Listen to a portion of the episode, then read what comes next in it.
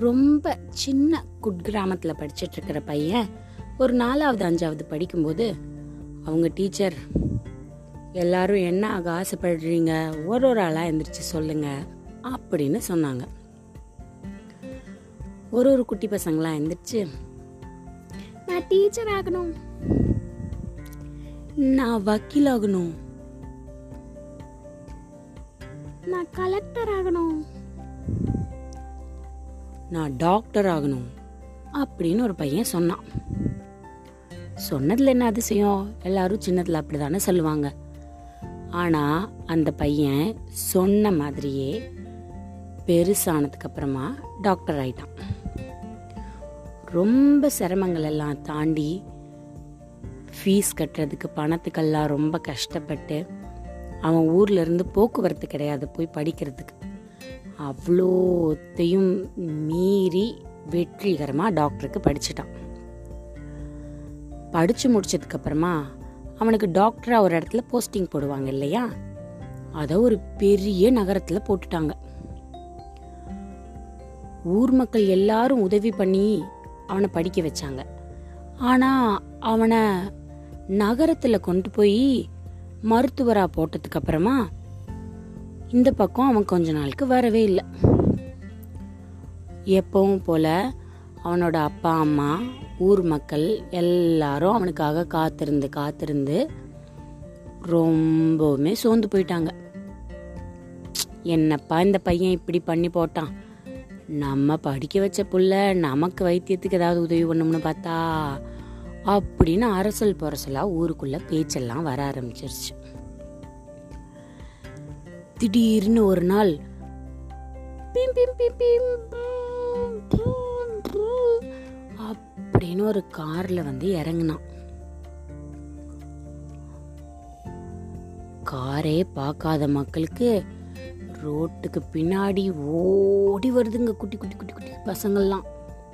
மக்கள் எல்லாம் அவங்கவுங்க வீட்டு வாசல் நின்றுட்டு ஆன்னு பார்த்துட்டு இருக்காங்க.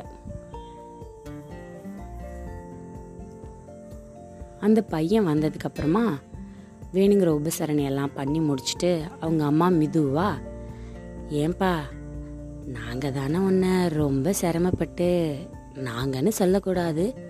இந்த கிராமமே உனக்கு முயற்சி பண்ணி தானப்பா படித்த போட்டதுக்கப்புறம் ஏன் இம்பிட்டு மாதம் எங்களை பார்க்குறதுக்கு வரவே இல்லை? அப்படின்னு அந்த அம்மா கேட்டாங்க. இந்த பையன் மிதுவாக சொன்னான் அம்மா மருத்துவராக என்னை போட்ட உடனேயே நான் எல்லா நோயாளிகளையும் பார்க்க முடியாது. எனக்குன்னு சில பயிற்சியெல்லாம் கொடுப்பாங்க.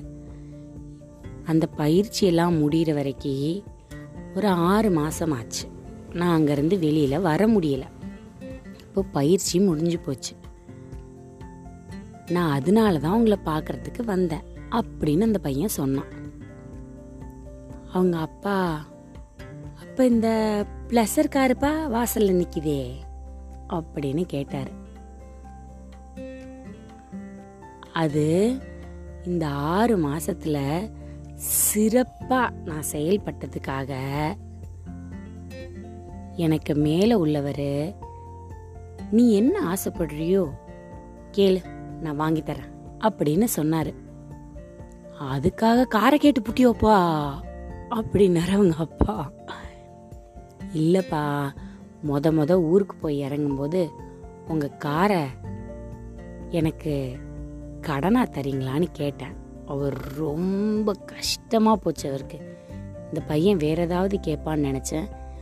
ஒரு தடவை ஊருக்கு போயிட்டு வர்றதுக்கு கார் கேட்டிருக்கான் அப்படின்னு சொல்லி ரொம்ப மன திருப்தியோடு கொடுத்தாருப்பா அதனால தான் இதில் வந்தேன் அப்படின்னு சொன்னான். சரி எப்பவும் போல் ஆறு மாதமாச்சு ஆச்சு இவன் வந்து அம்மா அப்பாவெல்லாம் பார்த்துட்டு அந்த லீவு முடிஞ்ச உடனே போயிடுவான்னு எல்லாரும் எதிர்பார்த்தாங்க.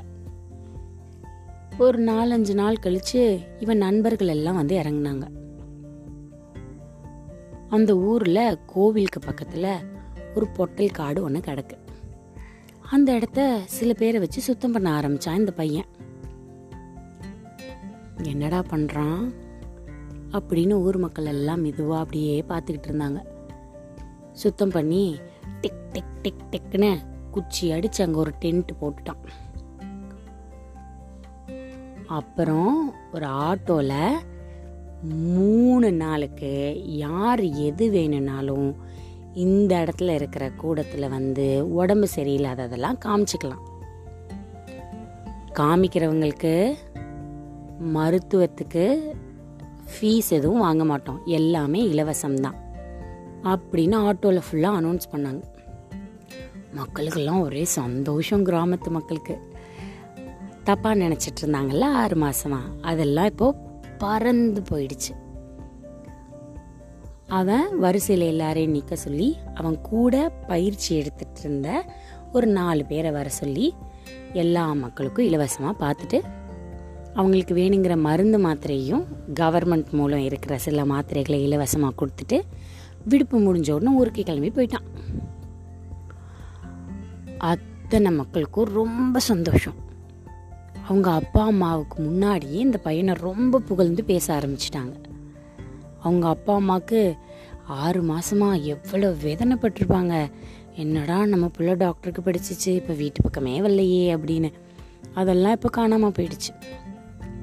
இந்த பையன் திருப்பியும் வேலைக்கு போயிட்டான். ஒரு மூணு மாதம் கழித்து மறுபடியும் வந்தான். இதே மாதிரி ரெண்டு நாள் வீட்டில் உபசரிப்பெல்லாம் முடிஞ்சதுக்கப்புறமா அவன் நண்பர்கள் வந்து இந்த மாதிரி மறுபடியும் இலவசமாக அந்த ஊரில் இருக்க மக்களுக்கு வைத்தியம் பண்ண ஆரம்பித்தான் அவன் வளர வளர வளர வளர இவனோட இந்த நல்ல குணத்தை மட்டும் அவன் மாற்றிக்கவே இல்லை. மூணு மாதத்துக்கு ஒரு தடவை ரெண்டு மாதத்துக்கு ஒரு தடவைன்னு வந்து பார்த்தவன் இப்போ மாதம் ஒரு தடவை வர ஆரம்பிச்சிட்டான் ஊருக்கு. இப்போ கூடாரம் கிடையாது. இதுக்குன்னு சமூக நலக்கூடம் அது மாதிரி இருக்கிற இடத்துல தேதியை முன்கூட்டியே சொல்லிடுவான் அதுக்கேற்ற மாதிரி அந்த ஊர் மக்களுக்கு என்னென்ன உடம்பு குறைபாடெல்லாம் இருக்கோ அதுக்கு வந்து வரிசையில் நிற்க ஆரம்பிச்சிருவாங்க.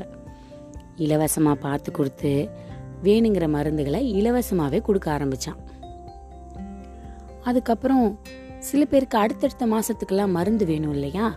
அதையும் காசு வாங்காமல் அந்த ஊரில் இருக்கிற சில பெரிய பெரிய பசங்க இருப்பாங்கல்ல அவங்கள சேர்த்துக்கிட்டு மாதம் மாதம் அவங்க கைக்கே மருந்து போய் சேர்ற மாதிரி செஞ்சான்.